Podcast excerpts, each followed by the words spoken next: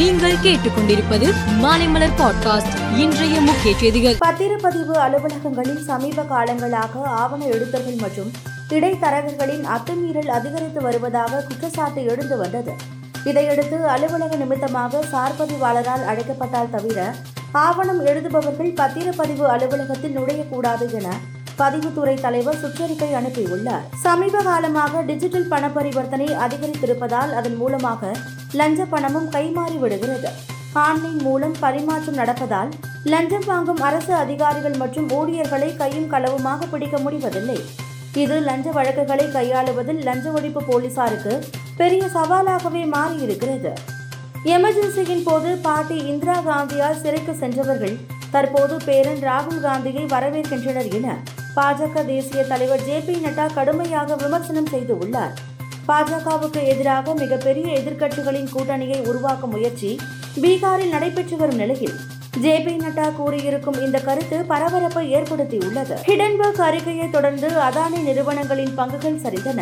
அதன் பிறகு சற்று ஏற்றத்தையும் இறக்கத்தையும் மாறி மாறி சந்தித்து வந்த அந்நிறுவனத்தின் பங்குகள் இன்று பத்து சதவீத சரிவை சந்தித்துள்ளது.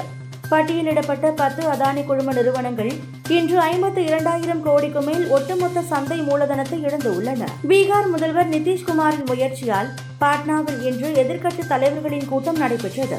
பாஜகவுக்கு எதிரான இருபது கட்சிகளைச் சேர்ந்த தலைவர்கள் இதில் பங்கேற்று தங்கள் கருத்துக்களை முன்வைத்தனர். பாரதிய ஜனதாவிற்கு எதிராக மிகப்பெரிய எதிர்க்கட்சிகளின் கூட்டணியை உருவாக்குவது குறித்து இக்கூட்டத்தில் ஆலோசிக்கப்பட்டது. அமெரிக்காவில் கடலில் மூழ்கிய டைட்டானிக் கப்பலை பார்க்க சுற்றுலா சென்றவர்கள் பயணித்த நீர்மூழ்கி கப்பல் காணாமல் போனது.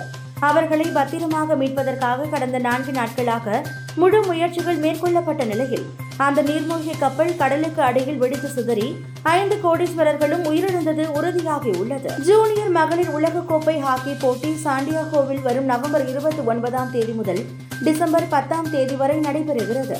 சமீபத்தில் ஜப்பானில் நடைபெற்ற மகளிர் ஜூனியர் ஆசிய கோப்பை இரண்டாயிரத்தி இருபத்தி மூன்றை கைப்பற்றிய இந்திய அணி அடுத்ததாக இந்த உலகக்கோப்பை போட்டியில் விளையாட உள்ளது. சி பிரிவில் இடம்பெற்றுள்ள இந்திய அணி நவம்பர் இருபத்தி ஒன்பது அன்று தனது முதல் போட்டியில் கனடாவுடன் மோதுகிறது. மேலும் செய்திகளுக்கு மாலைமலர் பாட்காஸ்டை பாருங்கள்.